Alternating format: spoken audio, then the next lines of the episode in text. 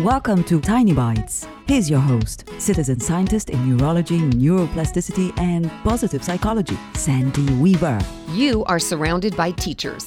Don't believe me? You are. The woman with the beautiful smile at the drive through window this morning taught you that there are happy people everywhere. The person wearing too much fragrance taught you that moderation is a way to be considerate of others. The mother yelling at her toddler at the park taught you that out of control is not a look you want to wear, especially not in public.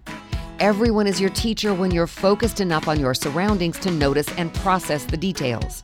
Others are usually so focused on their own lives that they have no idea they're teaching you, and yet you can learn from them anyway. The flip side of the coin is also true. You are a teacher.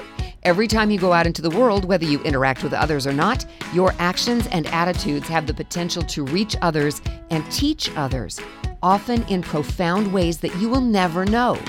At the end of the day today, take a few minutes to think about the people you might have taught and what they would have learned from you. If some of the lessons make you cringe, that's okay. Those are learning moments for you. What are you teaching the world? What do you want to be teaching? Subscribe to the podcast and share it with your friends. And there's lots more at centerforworkplacehappiness.com. Here's to your well being, one tiny bite at a time.